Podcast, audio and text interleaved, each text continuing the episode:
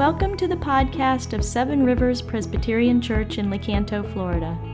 Our passion is to be a church that enjoys God, experiences His grace, and reflects His love to our community and beyond. To join our local body in financial support of this ministry, visit our website at sevenrivers.org.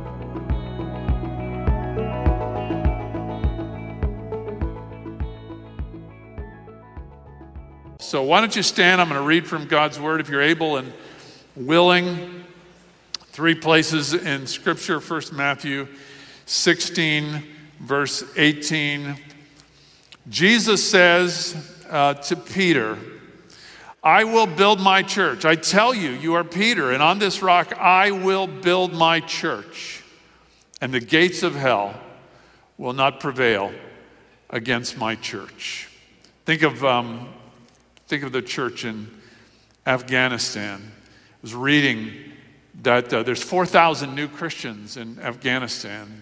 They're all young, they're all in their 20s and 30s. And, uh, and, you, and you have to carry on your identification in Afghanistan, you have to tell what religion you are. And uh, none of them were, would ever put Christian on there, like a death sentence. But in the last couple years, they have Christian. If it means they're hunted down and they die, it means they're hunted down and they die. They belong to Jesus. Um, so I will build my church, and the gates of hell will not prevail against it. So then we look at Acts chapter 2, and uh, Jesus um, dies, he resurrects from the dead, he ascends to heaven, he promises the Holy Spirit would come. The Spirit um, does, and 3,000 people joined this movement of Jesus followers in one day. And this is what it says of them, starting in verse 42 of Acts 2. They devoted themselves to the apostles' teaching and the fellowship, to the breaking of bread and prayers. Awe came upon every soul. Many wonders and signs were being done through the apostles. And all who believed were together. And they had all things in common. They were selling their possessions and belongings and distributing the proceeds to all as any had need. Day by day, they were attending the temple together and breaking bread in their homes. They were eating together. They received, their food with glad and generous hearts, praising God and having favor with all the people.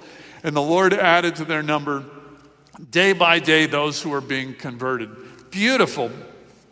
And when the, the church was growing dynamically, people were attracted to what they were experiencing.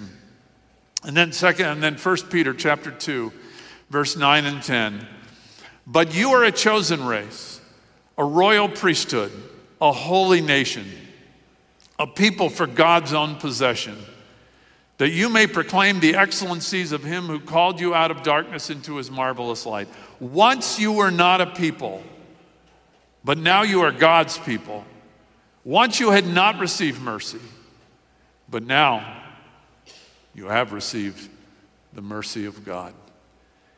So, to those of you who once were not God's people, but now you're God's people, I say amen. This is the reading of God's holy, infallible, and inspired word. The grass wither, withers and the flower fades, doesn't it?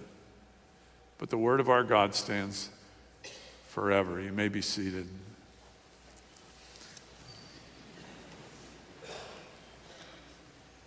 So, who still loves the church, you know? Who has a vision for the, the beauty of the church? Who still thinks the church still matters? The number of people opting out of church is, uh, is on the rise. You know, studies showed that, um, that of, of people who were attending church previous to COVID striking in 2020, a full 25% of them have completely detached from the church. You, may, you, you, might say, well, of course, less people are attending. They're, they're being careful about their. No, no, no. Even with live stream, even with anything that passes for church, even with um, just listening to, to services on audio, um, gathering in, uh, uh, outside the church, in the parking lot, whatever, anything that would pass for church over the uh, period of COVID, 25 people, 25% uh, are completely detached who are attending um, before that, and nobody knows whether they'll ever come back. Describing the church's perceived importance as diminished is, well, that would be an understatement, right? Diminished in our culture. Um, Anne Rice is an example. Anne Rice um, was an author. She wrote some pretty weird stuff. Um, so when she converted to Christianity some years ago, that was really uh, front page news. But not that many years ago, Anne Rice um, uh, announced this. Famous author said, Today I quit being a Christian. I'm out. I remain committed to Christ as always, but not to being a Christian or being a part of Christianity. It's simply impossible for me to belong to this quarrelsome, hostile, disputatious, and deservedly infamous group. I've tried for 10 years. I've tried. I've failed. I'm an outsider. My conscience will allow nothing else. In the name of Christ, I quit Christianity. Now, a lot of people are walking away. Um, and a lot of people say, um, I want Christ, but not um, the church. Um, and if we were to ask the question why, um, and if we were to hear the answers um, given, then in many respects we would say, I understand. Because the church has been a disappointment.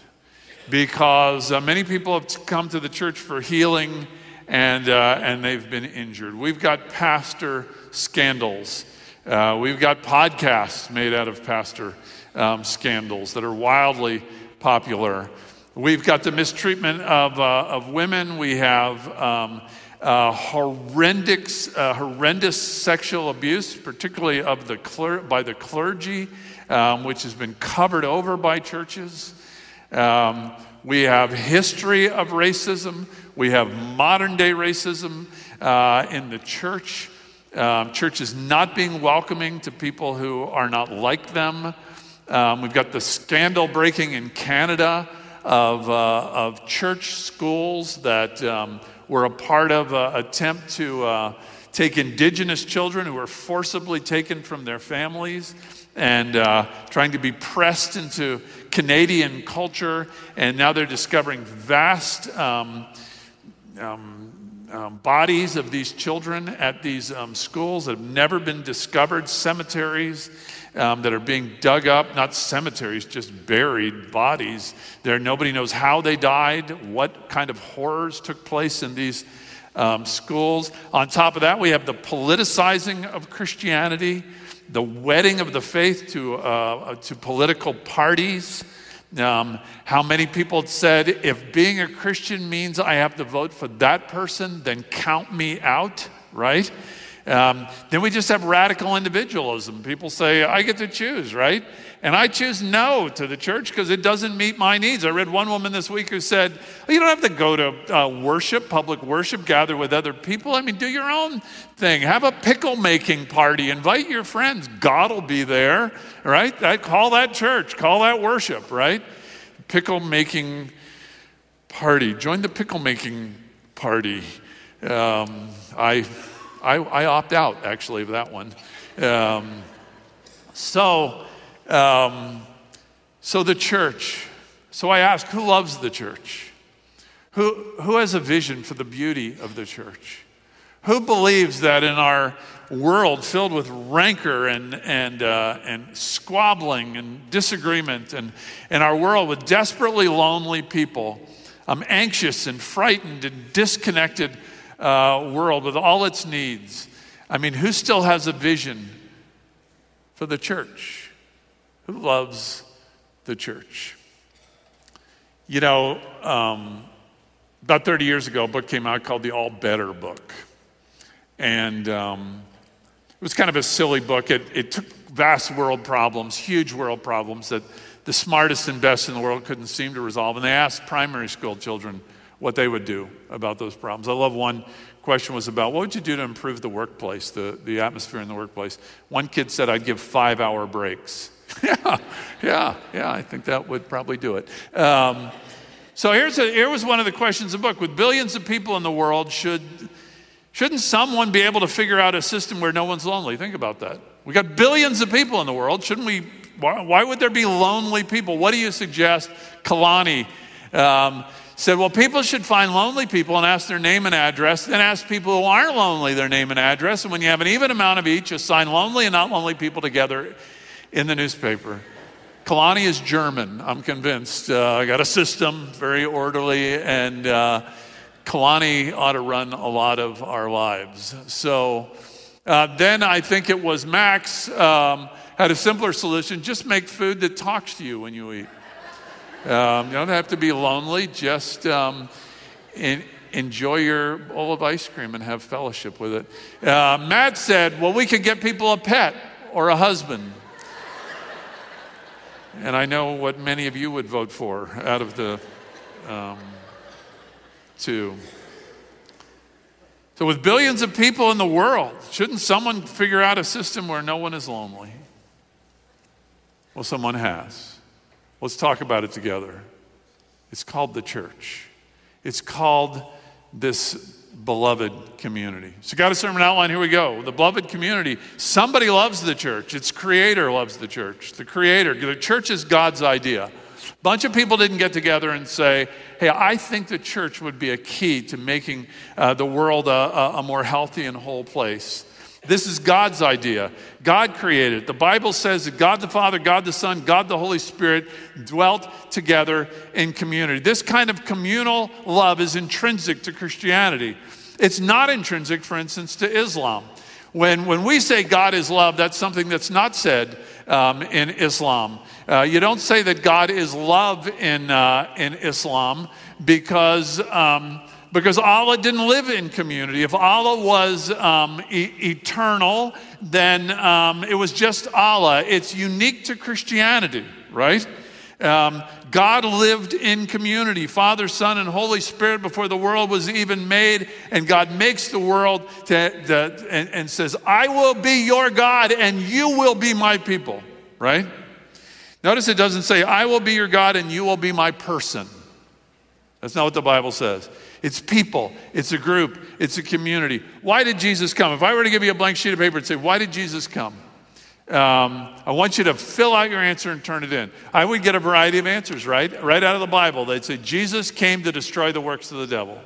That's what the Bible says. Jesus came um, to make all things new. Jesus came to die uh, for our sins, to reconcile us to God. And you would have all sorts of answers, and most of them would be right, but I bet almost no one would say, Jesus came to build the church.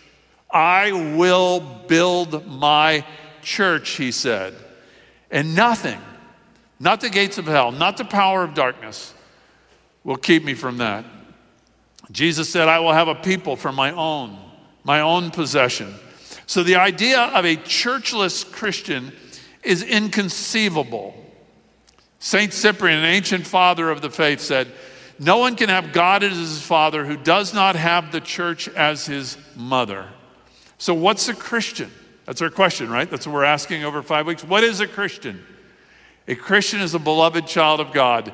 A Christian is a part of the beloved community the church. Manifested not by just saying, I'm a part of the worldwide church, right? No, no, no. I'm actually a part of a local expression in my community of that worldwide church. So, what's the church? What is the church? How does the Bible describe it? The church is the bride of Christ, the Bible says. The church is one foundation. Any of you sing that growing up in church? You familiar with that hymn? The church's one foundation is Jesus Christ, her Lord, right? She is his new creation by water and the word. From heaven he came and sought her to be his holy what?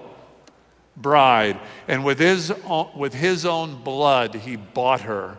And for her life he died. The church is his bride. The church is his beloved. Love your wife as Christ loved the as Christ loved his wife, the church. Love your bride as Christ loved his bride, the Bible says. We are the bride of Christ. Jesus is crazy about his woman. The church is the household of God, the Bible says. It's, it's the temple of God, it's the dwelling place of God. It's in Ephesians uh, chapter 2. We find it. So then you're not strangers and aliens. You're fellow citizens with the saints and members of the household of God. It's all built on the foundation of the apostles and prophets. Christ is the cornerstone of this building, joining the whole thing together, and it grows into a holy temple in the Lord. You're being built together into the dwelling place for the God by His Spirit. The church is the temple of God. It's where God is, it's where God dwells, it's the building of God. And what else do we learn about the, what the church is? It's the object of his sacrificial love. I love Acts chapter 20, verse 28. Paul is leaving the Ephesian church and they bring they go down to the shore where his boat is about to leave and they're kneeling in the sand and they're hugging each other and they're weeping together. Pay attention to yourselves, Paul says to those elders and to all the flock in which the Holy Spirit has made you overseers. Care for the church of God, which he obtained with his own blood. Talk about precious. This church is bought with the blood of Christ, the blood of Christ, his church. That's what the church is, right? Do you love the church? Do you love the church? Do you, is, it a, is, is it a prime part of your identity? I think most people, they might say, I'm a Christian. They might say, I'm a, a Jesus follower. They, they, their identity is, is their work. You know, I'm a doctor, I'm a lawyer, I'm a school teacher, um, I'm, a, I'm a homemaker.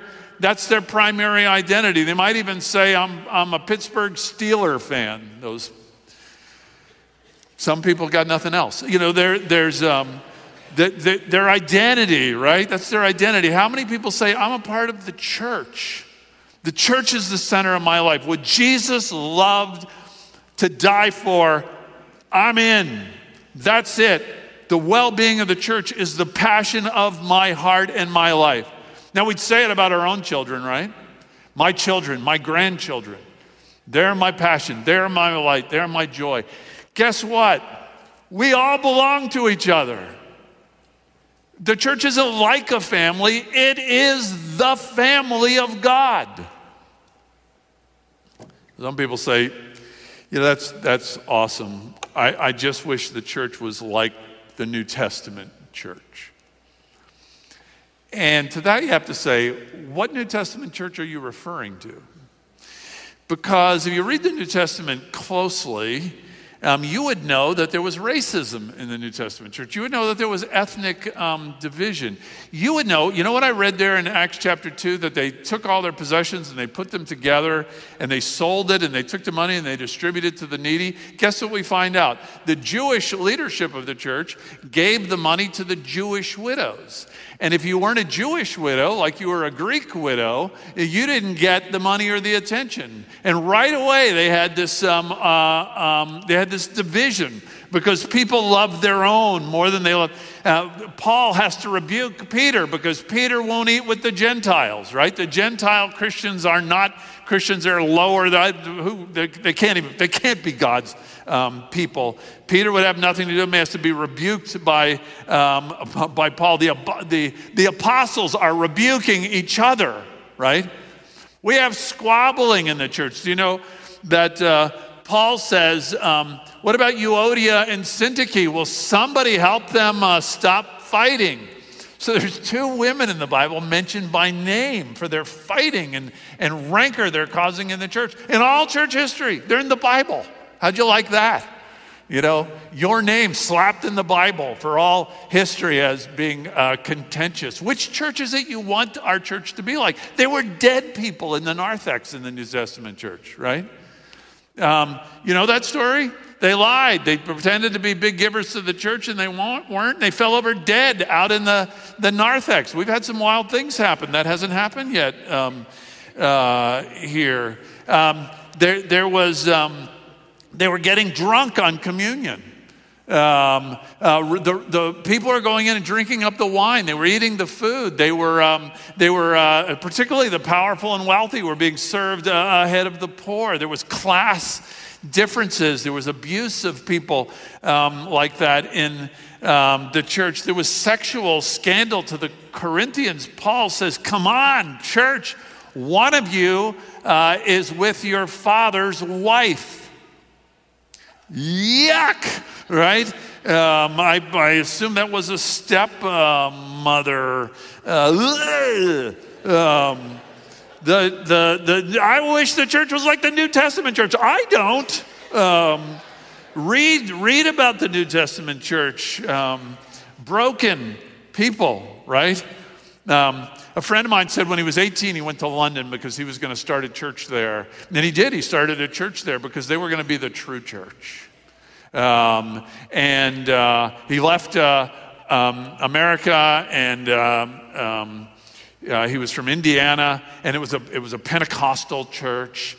And, uh, and he met Francis Schaeffer there. And that name might not mean anything to you, but this is an icon of, uh, of, of modern Christianity. And um, Francis Schaeffer said, Why aren't you in, in one of the historic churches? Why aren't you in in one of the churches of the Reformation? Why aren't you in a church of, of uh, um, one of those? And, and, and my friend said, Because we're, we're going to be the true church. Those churches are dead, they're dull, they're boring. They don't have the spirit. We have the spirit. We have works of power, and, and God comes. And, and Schaeffer looked at him and said, Son, do you think Jesus loves the perfect church or the imperfect church? And he stammered a little bit and said, I think he loves the imperfect church. And he said, No, you do not, because you don't love the imperfect church. You think your church is the perfect church. You only love your church. And you know why you think your church is the perfect church? Because you think you're the perfect pastor. You know, I got a word for you. Jesus loves the imperfect church. And it's pretty haughty and arrogant to say, Well, I don't. I want Jesus, but I don't want the church. That's not going to fly. Membership in a church means joining your imperfect self to other imperfect selves to form an imperfect community, which is only beautiful because one person, perfect person, lives in the midst of her, right? One perfect person, Jesus, lives in her midst. That's all we got, right? That's the beauty of the church. I love Jesus, not the church. No, no, no, no, no. You might say, yeah, I, I love, I, I, love Ray Cortez. I don't, I don't, I don't, I don't like his wife Diane. You know, I'd, I'd like to do things socially with Ray, but uh, I don't want uh, Diane. And to that, Ray would say, uh, it doesn't work that way. Um, she's the most important person in my life. She's the love of my life. That's my girl. Don't even talk about my girl. Um, that way. So, what do you think Jesus would say? Say, I want Jesus, I don't want his bride. What would Jesus say? That's my girl. I died for her. Um, those are my people. Um, it doesn't work that way. We're a package deal. Um, what is a Christian? You with me? You're a beloved child, and you're a part of a beloved community. So, secondly, we're going to talk about what's the culture of that community? What is the culture of, of this family of God? I'm just going to give you a sampler here. Um, the culture of the beloved community. We read a little bit about it in Acts. I mean, it's fascinating, right? The, the, the squabbling disciples, and God sends the Holy Spirit, and a church is created. And a church starts to build a culture, right? Now, it's important to say um, a church is not a building, right? But we use that term, or, you know, we say, well, where's that meeting going to be held? It, we'll say it's, it's at the church, right? And we're referring to a building. Where's that funeral going to be? Is that going to be in a, in a funeral home or is it at the church, right? Um, so sometimes we call the church, but it's, it's, it's not. You can call it a sanctuary, a gym, a school, all those things, but it's not a church. A building isn't a church. It's a, it's a sanctuary, it's a gathering place of the church, right? And sometimes we call the worship service church. Like, did you do church today? Right? I just went to church. Um, what we mean is the worship um, service. No, the church is a community. That means that if you're with other Christians at McDonald's, there's church at McDonald's, right? If you're on the golf course with it, no, some of you are going to say, oh, so we can go to play golf, and that's church. Um, you're with your church, but it's not worship, right? Um, the church is a community. And it has a distinct culture, right? Think of the Naval Academy. It has a distinct culture. That's why this past week, past year, they've had they've been dealing with the fact that over 100 um, at the Naval Academy, 100 of the students um, cheated on a test. This is a major violation. They have an honor code. This week they announced 18 of them, I believe, thrown out of the academy uh, because they're, they have a culture and they're preserving their culture. You ever studied the New, New Zealand All Blacks, their, um, their rugby team? Um, there, uh, on, my, on my desk is a book called Legacy. It's the, it's the culture of this rugby team in, um, in New Zealand. It's distinct. Mayo Clinic has a distinct um, culture. Uh, it would be my pleasure to tell you that Chick fil A has a distinct culture. Um, so does the church, right? Um, but here's the thing a church can unsay by its culture what it says by its doctrine and not even realize it, right? So a church can say, Our God is a loving God. He's gracious and He's welcoming. And yet you can go to that church and find no grace and find no welcome, right? So they can say their doctrine, but then they unsay their doctrine by the culture in the church, right? So, um, um, so we have to be very careful about, uh, you know, because the church can be cold and unwelcoming and harsh and boring and unexpected and without joy and prideful. So let's talk about the church, what the church is supposed to be, what it's aimed to be, what the Creator wants it to be. And we would say it's an interdependent community. An interdependent, you follow me? You guys with me? Interdependent um, community. We need um, each other. It is a connected community. I love what Christine Paul says. I have now come to understand that I need others in my life. That's basically what you're saying. I need others in my life. I now know that I need to commit myself to living an intentionally intrusive, Christ centered, grace driven, redemptive community. I now see myself as connected to others, not because I have made the choice, but because of the wise design of the one who is the head of the body, the Lord Jesus Christ. He puts us in this community because we need each other. It's a one another community. You know, the Bible again and again in the New Testament says one another, right?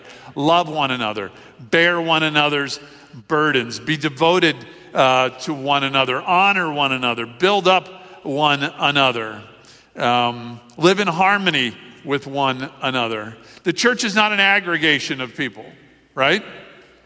An aggregation of people. You go to a, a concert, you go down to Amalie uh, uh, Arena in Tampa and they have a concert.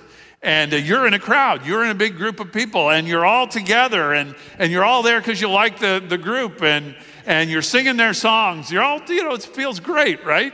Uh, you're all together, you're um, singing, you're swaying, you're clapping. But then when the final, uh, when, the, when the curtain falls, that's it. Everybody walks out, and there's no what? There's no commitment to each other. There's no affection, there's no responsibility. You're just an aggregation of people for an event. A church is a congregation, uh, a community of the committed, right? Um, I, I, I read a comment of a guy who walked the Appalachian Trail. So, the Appalachian Trail, I think, is like 2,167 miles from Maine to Georgia. It's an epic achievement. Many set out, few accomplish, right? And so they asked a guy who, who had just completed it, and uh, took him six and a half months, which is pretty good. It takes others, I think, about eight months. And uh, they said, of all the experiences you've had, if you could just pick out one thing, what was the most transformative experience? And he said, simple, the community, the trail community. Because everybody who's a through hiker, everybody who's trying to do the whole thing knows one thing. What's that one thing? They cannot do it what? Alone. It is impossible alone. They need community. They need help. He said everybody shares everything. Even the people who are just day hikers, when they're done in the day, they give you everything they got all their food, everything else. Everybody pitches in to help you get to the finish line. That's the culture of the church. That's why I'm so proud of you guys. So many sick people, so many grieving people, so many brokenhearted people. And you guys cooking food, praying, rallying, praying all night, um, bringing people to the doctor, bringing people to the hospital, sitting with, with people, buying groceries. I mean, you guys have been just awesome. You know, Ross Hoffmeyer needs a, a ramp, and the DR team appears out of thin air. Boom, build a ramp. That's it. Like these people got nothing else to do, you know? Boom, they're um, there. Incredible stuff. And I know this about you. I know this about you. One year ago, one year ago last week, my daughter was having surgery for a brain tumor in Houston. COVID rages. We couldn't go in the hospital. Her husband couldn't go in the hospital. Nobody could go in the hospital with her. We couldn't even walk through the front doors. And I wanted to pray. I wanted to pray the whole time she was in there, but I knew I couldn't do that. I don't have the strength to do that. I wouldn't even be able to think of enough stuff to say. So every hour, one of the pastors of this church called me in Houston, every single hour, and they prayed with me, right? This is it. We're so desperately in need of each other. So I'm talking to somebody in our church about the vaccine.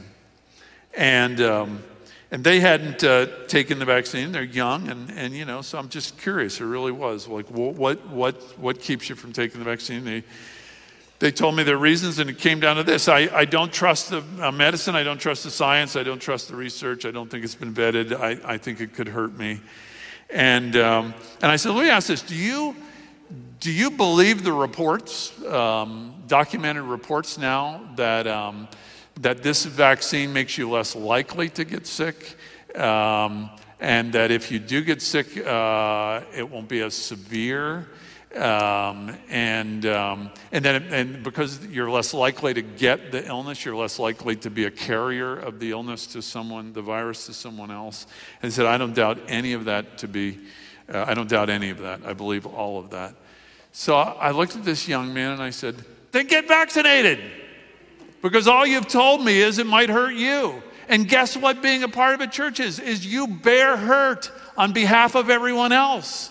That's what it means to be a Christian. Jesus is in the Garden of Gethsemane, and, uh, and God says, That's it, you got to go to the cross. But it'll hurt. Is that what he said? But it might hurt me. It might set me back. Guess what the essence of sacrifice, sacrificial love is? It always hurts. It's always hard. It's always difficult. It always costs you something of yourself. So lay your life down that's the culture of the church. Secondly, it's a gathered community, the church, right? We actually gather together. We're not just people who care about each other, living our own lives separate. Do not forsake the assembling of yourselves together. Uh, it says right there, gathered community. Do not neglect meeting together, as is the habit of some. It was the habit of some 2,000 years ago, it's the habit of some today. When you have a church, you're never alone. You're physically present, you get the face of others. There's an epidemic of loneliness in our country. Um, our country has had a steady decline of a sense of connectedness and community. We need the church. We need to do life together, right? You know, it's not unusual when people walk out of church to hear somebody say something like, What? Um, well, I didn't get much out of that. What makes you think it's about you? The right question is what did God get out of it? He's the audience, you're not the audience. You may not realize that. Is what does God get out of it? We're bringing worship to Him. And then what did other people get out of it? What encouragement would other people be bereft of? What if nobody else came but you? It wouldn't be quite as fun, would it? Worship wouldn't be quite as, uh, we need each other. We need each other to be physically present. We need each other's face. We need to gather. We need our children to be here and a part of it. Seeing the children run through the church after church gives me life. We need each other. Last week, a guy came out, and uh, let me just say this guy's not in his 70s, he's north of that. Is that safe enough? And um, so he comes out and uh, he introduces me to somebody who's new in the church. And, uh, and I said, How do you guys know each other? And they said, Well, we just met after church. Um, I saw that they, uh, I didn't know them, so I walked up, introduced myself. Now I'm bringing them out there to meet you. That's it. That's it. What if that guy didn't come last week? Right? What if they weren't here last week? Then our welcome as a church would have been diminished. It's not about what did I get out of it, it's what did I bring to the community by being there, right? What family reunion is more fun when half the people don't come to the reunion, right? All the family you long to see, they don't come. You know, I found myself just getting, um, oh, but okay, so let's talk about live streaming. Um, let's talk about live streaming. Um, who's live streaming for? Live streaming is for the sick, for those who are caring for the sick, for those who need to stay out of COVID's way. I am so thrilled that people are gathering with us on live stream, and I am so thrilled that you're keeping yourself safe. Goodness knows we need to stop this COVID um, from destroying more lives. Uh, live streaming is for shut ins. They can't go to church, they can't physically uh, do it.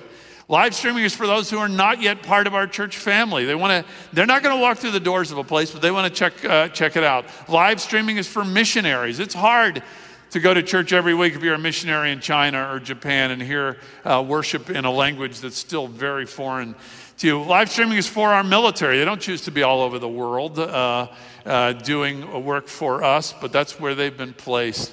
Live streaming is for those who watch in addition to their own church where they worship. Uh, and, and, are physically present. Live streaming for those who have to work on um, weekends and can't be here. But who is live streaming not for? It's not for your convenience to have a cup of coffee, sit in your pajamas on the couch, and do church at three in the afternoon because that's really what really works for you.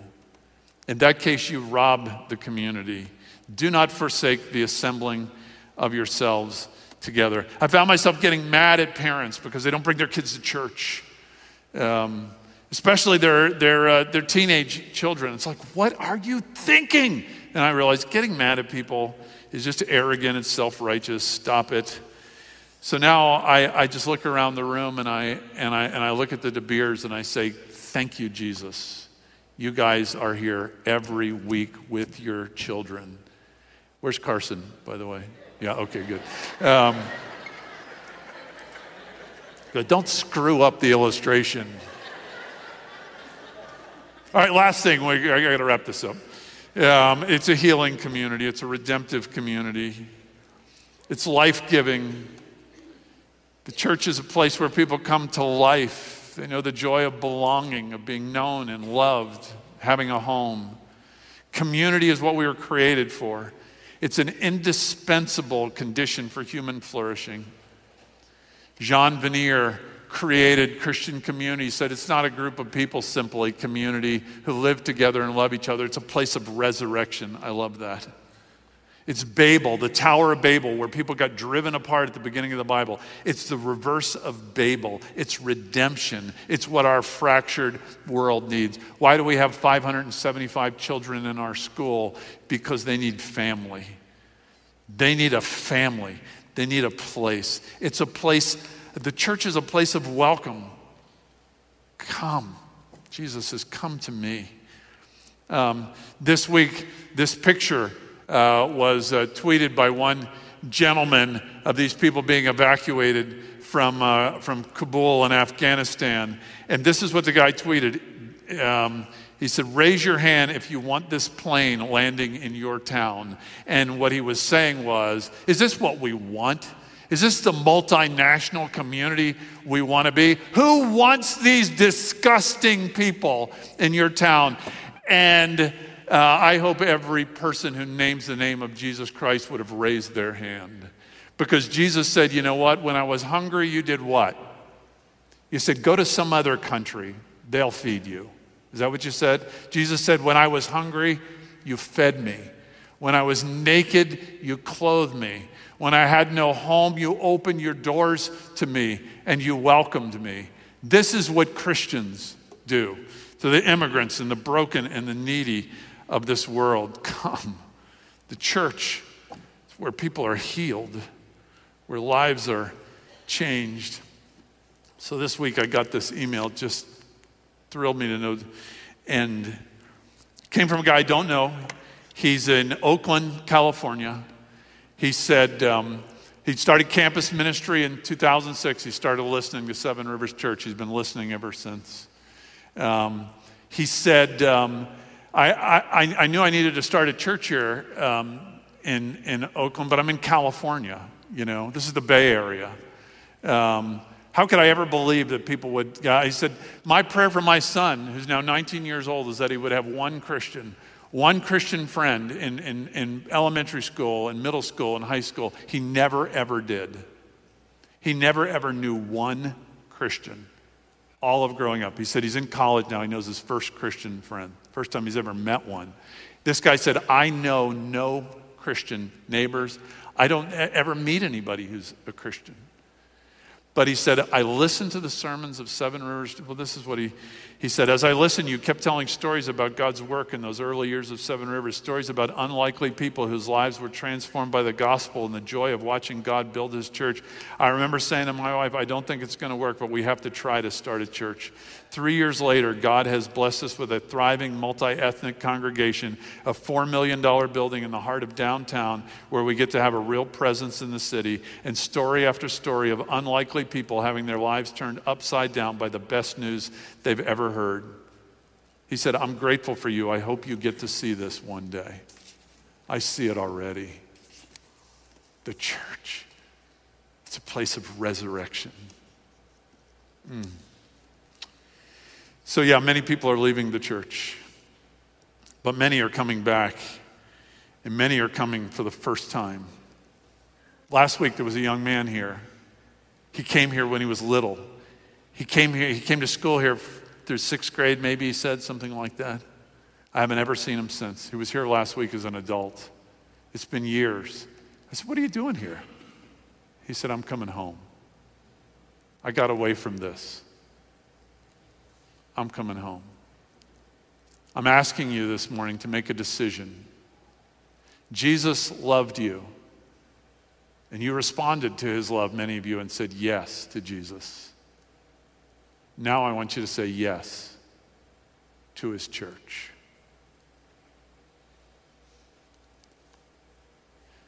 You know, with so many lonely people in the world, somebody should come up with a somebody should come up with an idea of, of, of how those lonely people would experience community. Somebody has. Amen.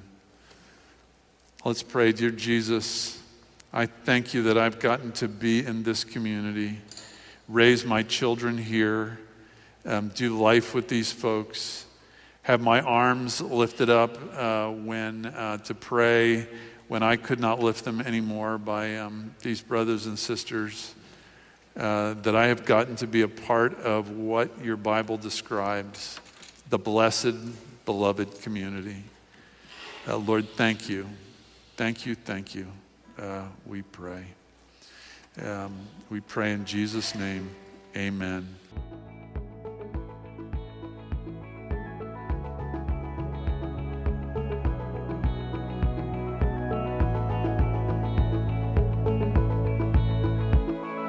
Thank you for listening to our podcast.